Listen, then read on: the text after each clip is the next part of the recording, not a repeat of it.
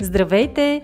Ние сме Ваня Висарионова и Маги Пашова, а това е подкастът Мама говори, в който си говорим за всички вълнуващи теми от света на една майка. Бременност, раждане, възстановяване след раждане, хранене и движение, отглеждане на деца, управление на стреса, грижа за себе си и много други. Приятно слушане!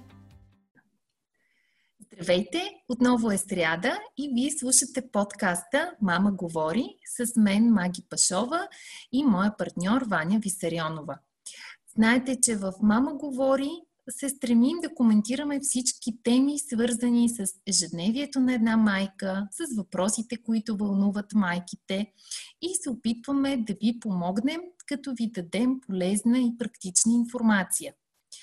В момента аз също, като много от вас, съм с малко бебе, което захранвам.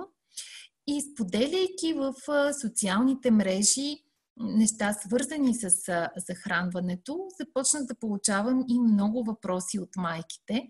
Виждам, че има доста объркване и неяснота по темата, много притеснение от страна на майките дали правят всичко правилно, а, какви схеми трябва да следват, защо информацията, а, която четат в интернет, в книги а, и съответно получават от а, педиатър или пък от приятелки или пък от а, баби, свекърви, а, много често е напълно различна кого всъщност трябва да слушат. Така че решихме да посветим това издание на Мама говори на захранването и да поговорим по някои от темите, някои от въпросите, които най-често ми задавате. Здравейте и от мен. При мен захранването беше преди 8 години, но въпреки това темата ми е изключително интересна, защото аз работя с майки, общувам ежедневно с майки на малки деца, които често ме и питат за моето мнение, така че ще ми е много интересно да науча напоследък какви са новите тенденции, защото ми прави впечатление, че в действителност почти всяка година излиза нещо ново. Да, а, точно така да. е. Точно mm-hmm. така е.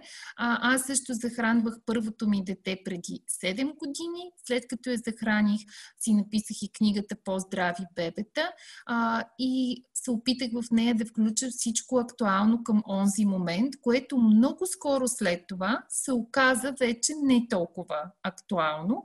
2017 година правих а, ново издание, редакция с актуализиране на данните и вече към момента, 2020, виждам, че има неща, които към днешна дата не са съвсем така и има нужда от нова редакция.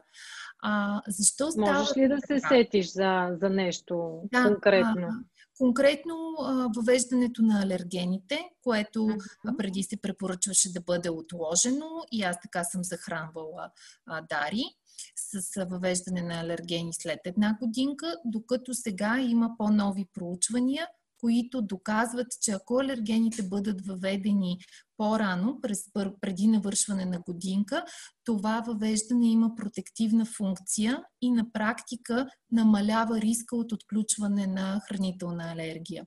Дори при бебенца, които се считат, че са в рискова група, т.е. имат родител с някаква алергия или имат много изразен атопичен дерматит, екзема или вече установена алергия към някаква храна, както да кажем към белтъка на кравето мляко, при тях дори се счита, че трябва още много рано, дори преди 6 месец да се а, въведат някои алергени. А, но това разбира се при този тип а, рискови групи е хубаво да бъде под лекарско наблюдение и по лекарска препоръка. А, така че въвеждането на алергените е една от, едно от нещата, което е много съществено и много различно за няколко години, буквално на обратното на това, което се препоръчваше преди. Интересно, да. Аз лично захранвах а, Оги по тази система захранване водене, водено от бебето, при което се препоръчва нали, детето да яде само, с ръце, да му се предлагат различни храни. Значи това е единия вид захранване водено от бебето. Какви други типове захранване има? Да започнем а, с това. Най-често се спрягат три основни типа. А, класическото или нарича се още педиатрично захранване, да. захранването с пюрета, с пюрирана а, храна. А, захранване водено от бебето, така както ти го описа, изцяло с а, парченца, с това бебето да избира от различни храни. А, тези които, хора, които са привърженици на този метод, настояват, че а, родители изобщо не трябва да помага и бебето трябва изцяло да се храни само.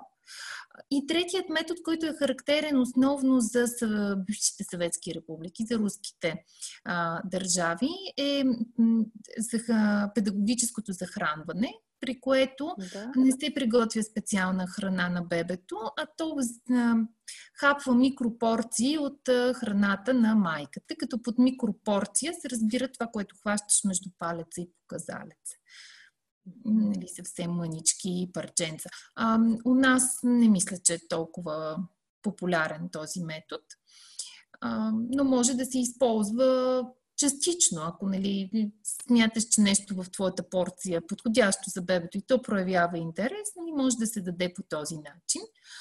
А, аз лично предпочитам комбиниран подход, а, в който давам, оставяме бебето наистина да, да ни води и да, а, да бъде определящо, да се храни колкото може по-самостоятелно, но в същото време а, това не значи пък никога нищо да не поднесем с а, лъжичка.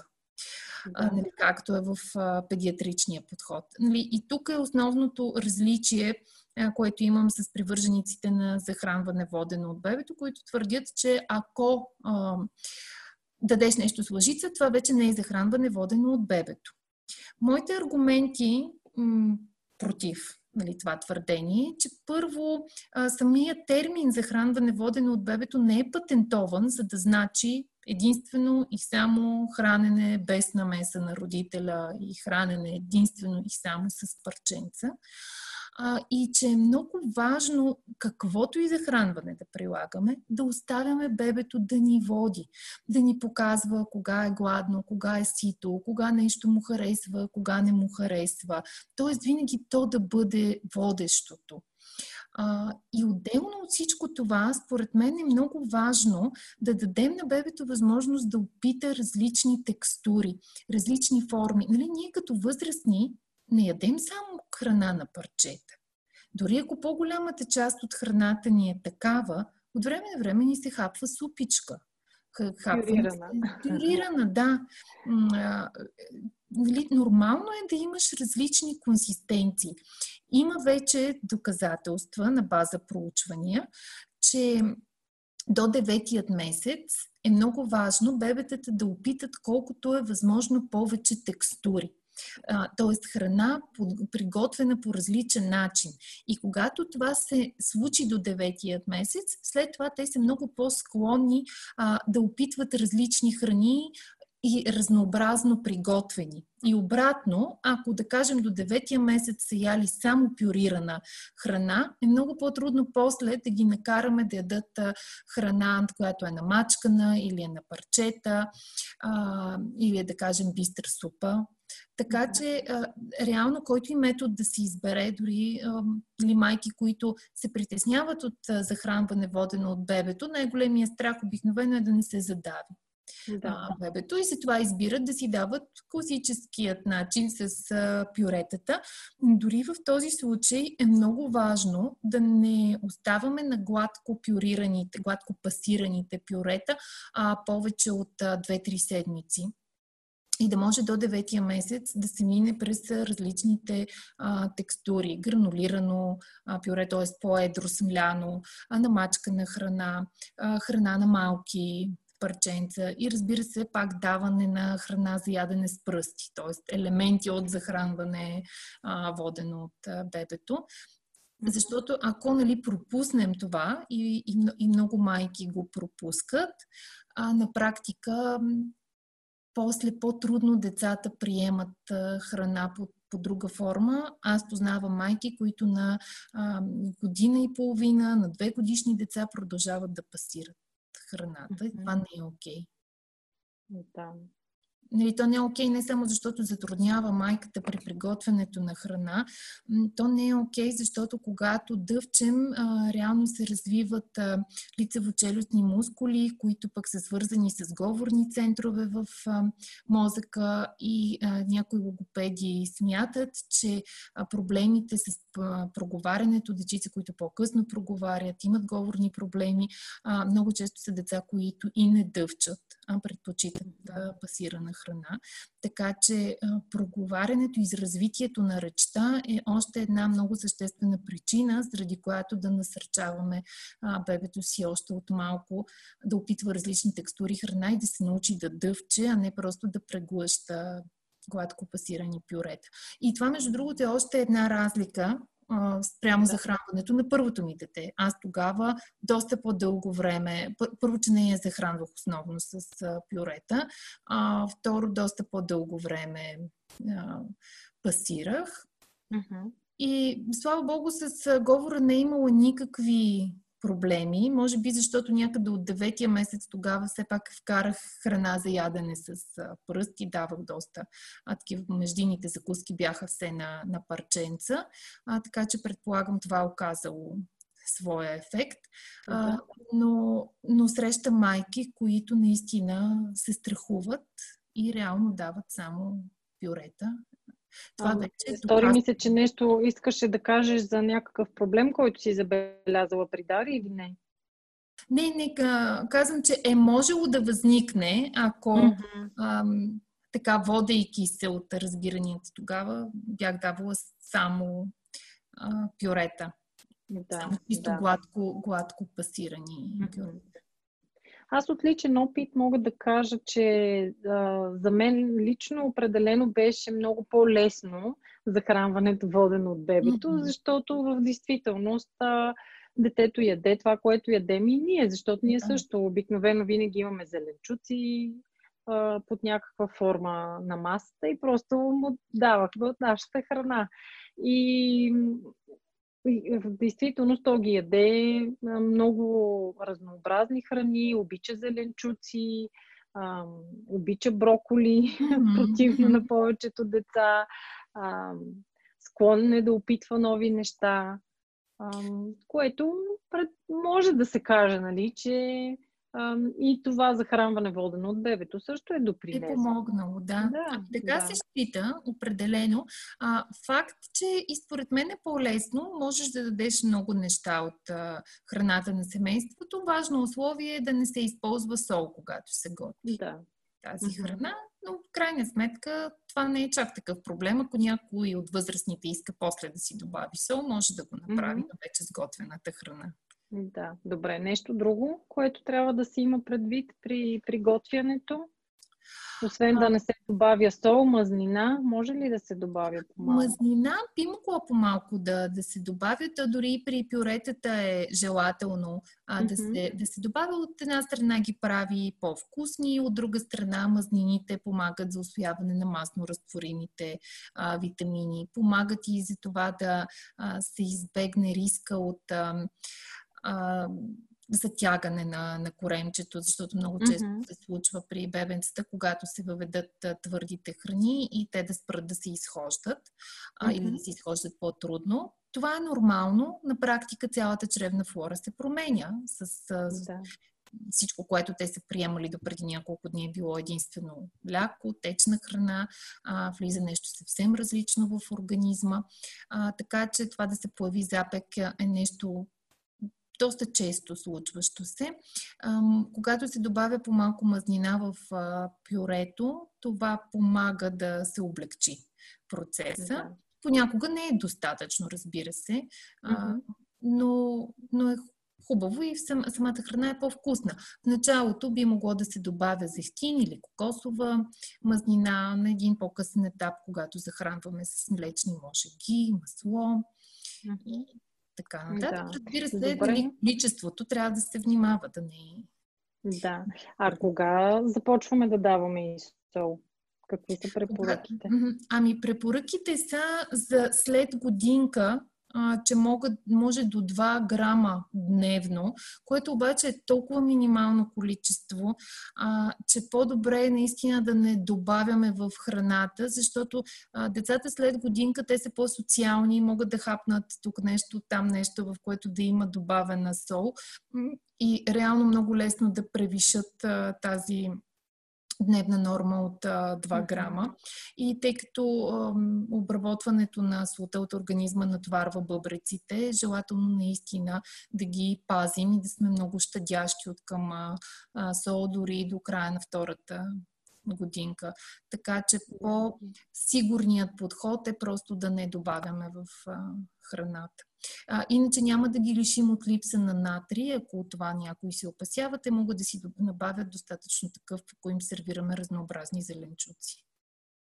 Кога е добре да започнем с захранването? Тук има също а, конфликтни препоръки.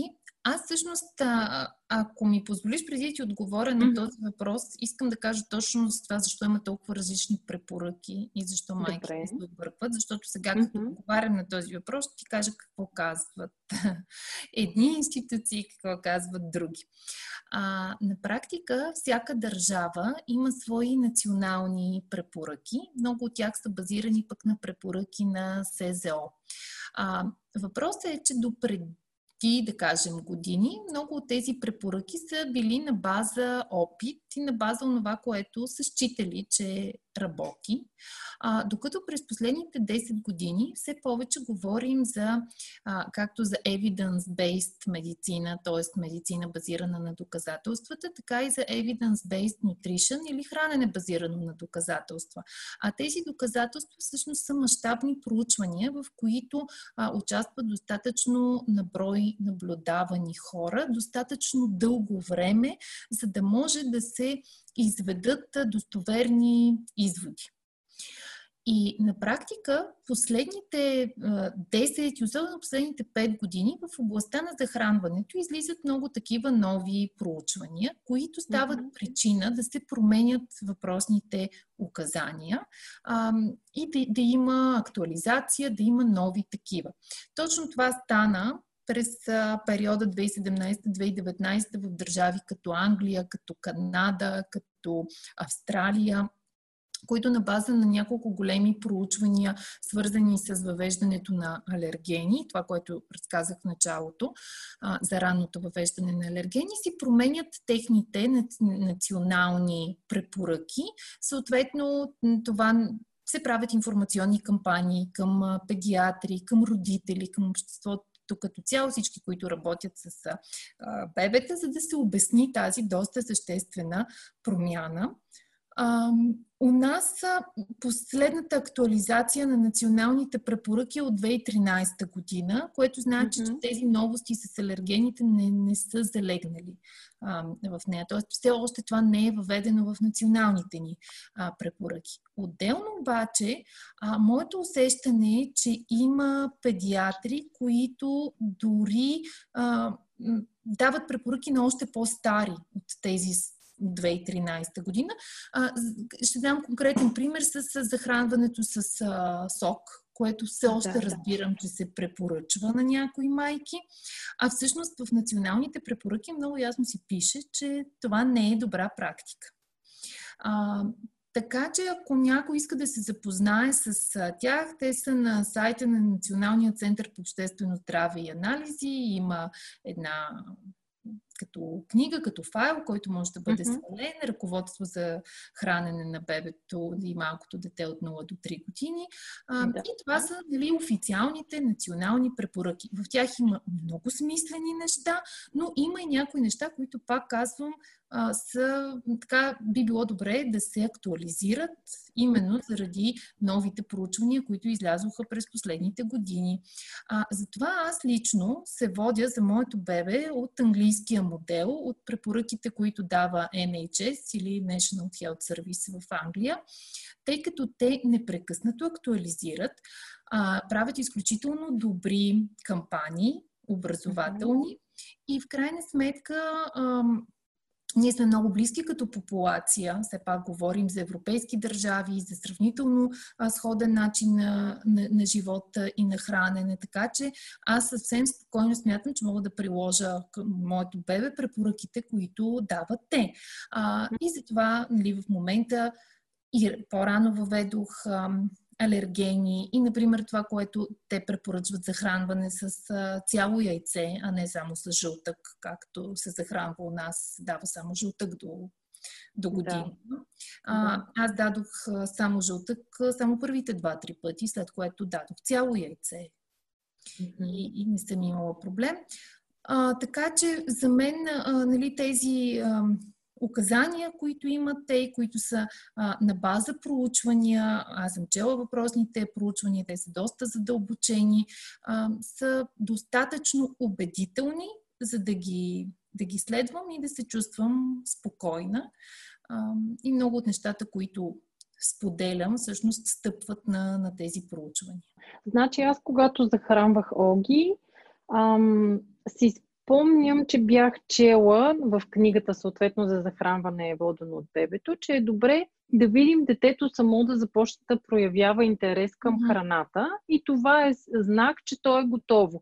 При някои деца това се случва дори на 4 месеца и половина, 5, при други се случва малко по-късно. Аз да. забелязах при Оги, че едва на 6 месеца и половина започна нали, да ми дърпа храната от ръцете, mm-hmm. да гледа ние какво правим, да иска да опитва и съответно тогава започнах.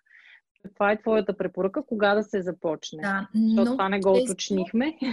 Да, сега ще минем на този въпрос. Много често а, точно това казват. Е, трябва бебето да прояви, проявява интерес. Обаче това е малко подвеждащо, защото много бебета са склонни да имитират родителите, близките хората, които са около тях.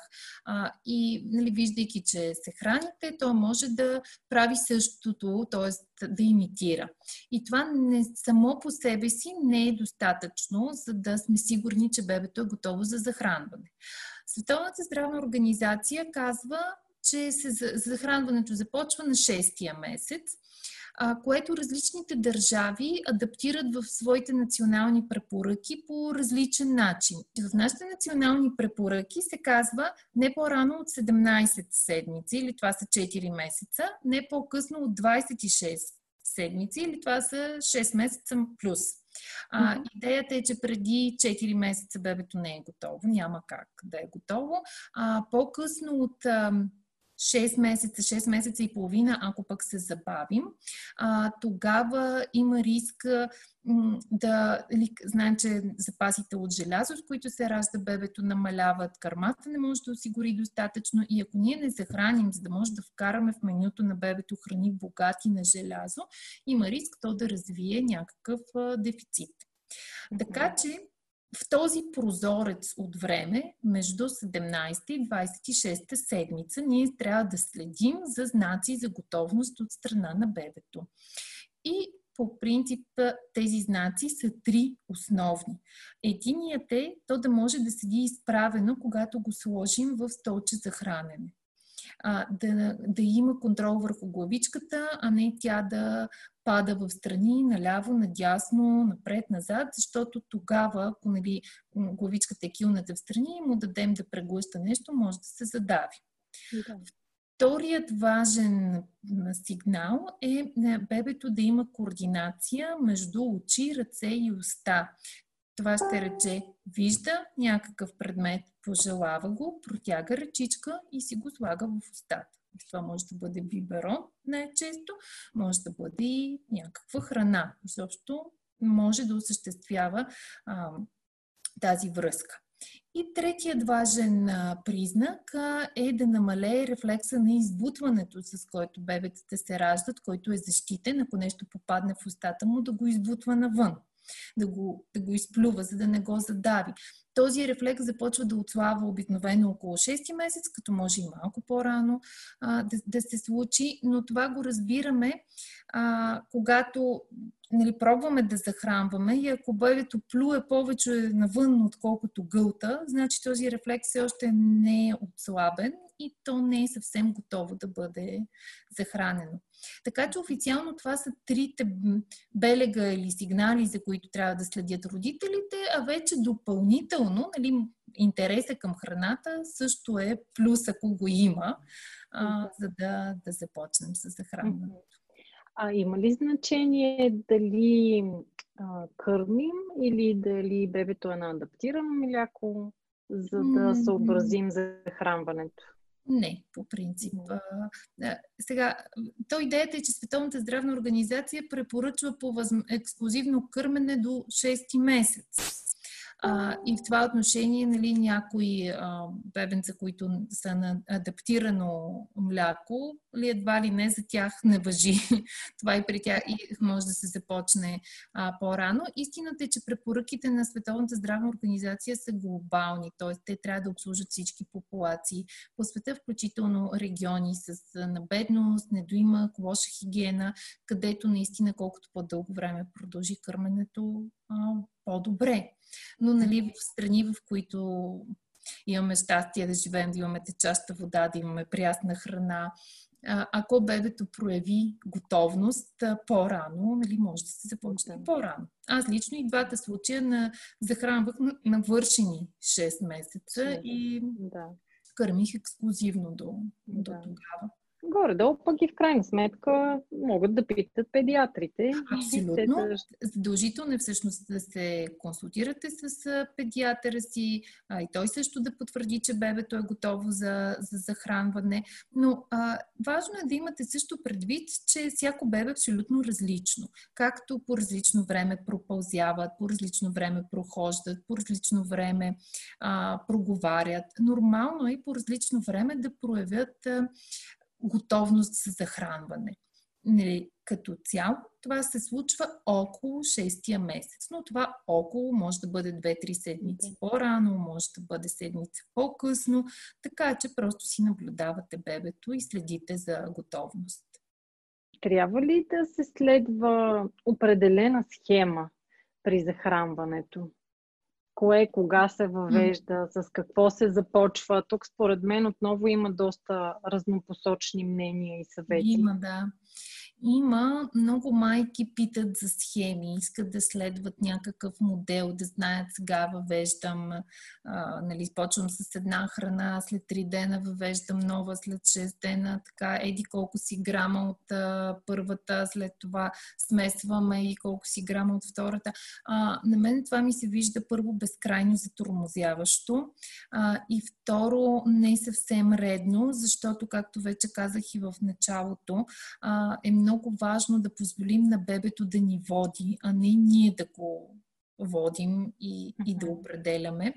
А, разбира се, трябва да имаме някаква идея с кои храни започваме, а, с кои продължаваме, нали, на кой етап кои храни са подходящи да въведем а, но това е нали, една добра информираност, а не някаква разработена схема по дни, нали, а, защото включително и такива въпроси съм получавала от майки, мога ли да им изготвя схема по дни, кога, какво а, да, да дадат на бебето. Аз разбира се, такива схеми не, не, не изготвям и, и не консултирам индивидуално. Аз просто споделям информация, а, ко, с която разполагам и а, не, опит, който аз лично прилагам, но това, което винаги се опитвам да обясня на тези майки, а, е, че схемата е изготвена от чуж човек, който не познава нито тях, нито а, бебето, не може да им помогне и, и по-скоро може да попречи на процеса на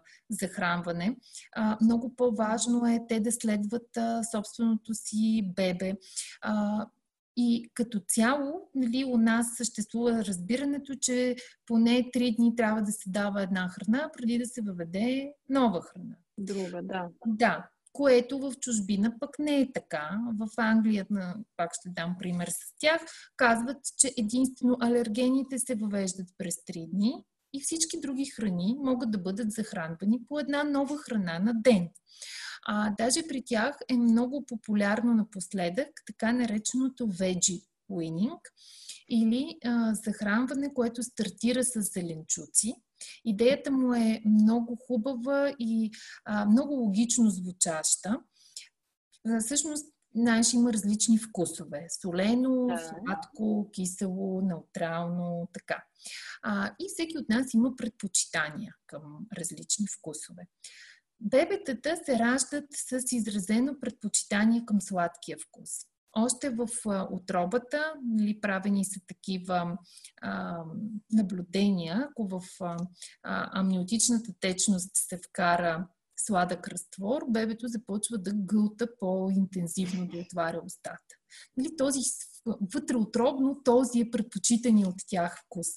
След това, когато се родят, нали, те са и са кърмени а, бебета, вкуса на кърмата е леко сладникав.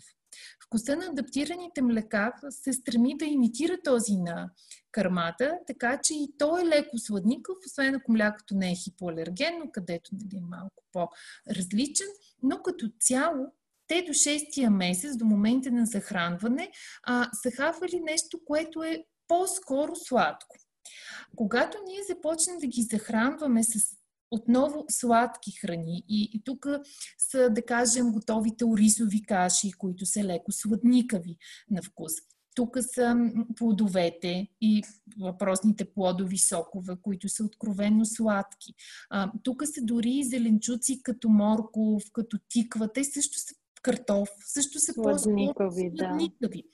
А, тоест, ние валидираме нещо, което вече е ясно. Бебето този вкус го познава, той не е нов за него. А в захранването ние трябва да предложим нови неща. Затова а, в момента експертите в, в Англия препоръчват захранване с, да започне с вкусове, които са неутрални или дори леко горчиви, а, каквито са а, нали, някои зеленчуци тиквичка, а, кърфиол, зелен боб, броколи, а, авокадо, е, такъв тип а, зеленчуци. И всъщност те препоръчват а, този veggie-led winning подход а, е всеки ден в продължение на две седмици да опитват някакъв нов зеленчук, съвсем по-малко, по няколко лъжички, колкото непцето им да свикне да пробва различни вкусове. И тези вкусове да, не са сладки. И след това вече, след тези първоначални две седмици, започват да се правят разни комбинации. След това се вкарват и по-сладките зеленчуци, плодове, зърнени храни, съответно за да се стигне до месото, до, а, до яйцето. Но за мен беше много интересен и много смислен този подход, така че аз също започнах с а, зеленчуци. Не го направих точно по този начин, нали, две седмици всеки ден да давам нещо различно. В първите дни си въвеждах точно както е прието у нас, през три дни а, нещо ново. Но след като минаха първите две-три седмици от захранването и се уверих, че а, бебето го приема съвсем нормално, няма никакви негативни реакции, след това започнах да си позволявам от време на време и на през ден да вкарвам нова храна. Единствено за алергените следя да са наистина през три дни. Да. А колко е важно да бъдат зеленчуците от биопроизводство? Ти такива ли купуваш на Макси? Важно ли е, не е ли важно? Да, ами, са, знаеш, нали, да са сезонни със сигурност. Да, да са сезонни е добре. Да са био е хубаво, когато е възможно. Да. Със сигурност контрола върху почвите при биопроизводството е по-засилен и другият плюс е, че там има определени изисквания а, за качество на състава на почвата, ротация на реколтите, което означава, че тези почви са с по-богат минерален състав, което на свой ред означава, че реколтите, отгледани върху тях, са с по-голяма минерален състав или по-богата хранителна стойност. Така че винаги, когато имаме достъп до такава по-чиста храна, е хубаво да а, я предпочитаме, но разбира се, стига, пак казвам, това да, тя да е налична, това да е по семейния бюджет. В крайна сметка, mm-hmm. и ако пък семейството не може да си го позволи, в никакъв случай не трябва да се чувстват хората виновни за това, че не са успели да захранят бебето изцяло само с биохрани. Добрата новина е, че последните 2-3 години стават по-достъпни и като предлагане и ценово тези храни. Големите вериги започнаха да предлагат такива наистина на по-достъпни цени, отколкото са, да кажем, биомагазините. друго, което ни прави впечатление, пак свързано с веригите, е, че те си създадоха свои стандарти за контрол на пестицидите, които са по-завишени спрямо държавните. И доколкото знам, съм разговаряла с техни представители, си тестват а, зеленчуците и плодовете, които продават. А, така че нали, това също е някаква гаранция за, за потребителя. Но идеята е, когато можем и когато това не е свързано с някакви наистина значителни трудности за семейството, да предпочитаме колкото може по-чиста и качествена храна. Да. Добре, Маги. А, много често срещам въпрос също е а, колко храна да даваме на бебето и как да определим количеството, което да. му даваме. Малко ли е, много ли е? Точно, безспорно това е много така любим в кавички въпрос колко грама пюре трябва да дам на 9-месечно бебе. Сега в тези национални препоръки, за които споменах, има посочени ориентировачни, такива среднодневни а, количества за всяка възрастова група. Аз част от тях а, съм а, включила и в а, второто издание на По-здрави бебета с съответно посочен източник, откъде са взети а, таблиците, така че може да ги видите и в оригинала, и в книгата. Аз лично такива неща не следвам и не смятам, че е редно да се следва. А NHS или английската здравна служба, за която ви споменах, че предпочитам техният модел, а, казват, че не може да определим ние колко ще изяде а, бебето, защото апетита на бебетата варира. И е нормално един ден да имат по-завишен апетит, на другия може да им расте зъбче, може да са в скок на растежа, може нещо друго да е фокус на тяхното внимание и да откажат храна. Може да минат през период, в който ядат по-малко и през период, в който ядат повече. И ако ние се водим от идеята, че а, за този месец бебето трябва всеки ден да изяжда примерно по 200 грама пюре и днес той изяде 60. Ние ще сме в някакъв тотален потрес, стрес, че детето останало гладно. Да, да, ама то може след два дена да изяде 250 и всъщност да си навакса. И тук пак идва идеята за воденето от бебето. Ако му позволим то да ни води, а, бебетата са с изключително добър вграден контрол на апетита, който ние много често а, заглушаваме, защото то ни показва, че се е наяло, но ние сме убедени, че е още гладно. И се опитваме да убедим и него като му даваме там лъжички за мама, за тате, правим се наклони, лъжичките летят като въртолет, пускаме зайченцето бяло и какви ли не други такива штороти, в резултат на което все пак успяваме да набутаме в устата му заветните 200 грама. Там виждаме дъното на бурканчето, на купичката. И това бебе се научава всъщност да се храни автоматично, без наистина да е гладно а, ние му пречим да разпознава сигналите на собственото си тяло. И това за мен е много погрешен модел, който аз лично не следвам. Това, което аз правя, решавам колко да предложа и оставям бебето да реши колко от тази храна ще изяде, колко ще остави, колко ще размаже по стола, по масичката, ще хвърли на пода. Това е негов избор не се правя на клоун и не, не превръщам храната в самолетче, което трябва да му лети към устата. Това мога да кажа. Да, за... Аз имам много, много сладка история. Имаме даже снимка в семейните албуми на брат ми, който е бил първо бебе в цялата фамилия, когато нали, и двамата родители са били на по 19. И това е било голямо събитие най-глезеното бебе въобще. И съответно има снимка как а, едната баба е впрегната като магаре в каручката, а другата баба се опитва да го нахрани. нали? А той е с едни огромни бузи. на, примерно майка ми ми е казвала, че на на 10 месеца е бил 12-13 месеца. голямо бебе, разбира се. Захранен естествено с мляко от кравата пенка, нали? много, много култова история. Да, това е много готина история. А, ами да, между другото, нали, те много майки споделят, че този страх бебето да не остане гладно, нали, много често идва точно от бабите, които смятат, че... Но бебе, на което се предлага храна, няма да остане гладно. Нали, важното е да. е да, да има рутина на предлагането. Предлагаме регулярно, по възможност в едни и същи часове и просто оставяме то да реши дали ще я изяде или няма да я изяде. А, може би тук сред големите грешки е когато няма такава рутина и нон-стоп се опитваме нещо да му набутаме в устата на бебето. То не може да изгладне истински, като седне нали, да, го, да го храним и започва да плюе храната, да отказва. Много майки срещат такава, такъв проблем с, с отказ от храната.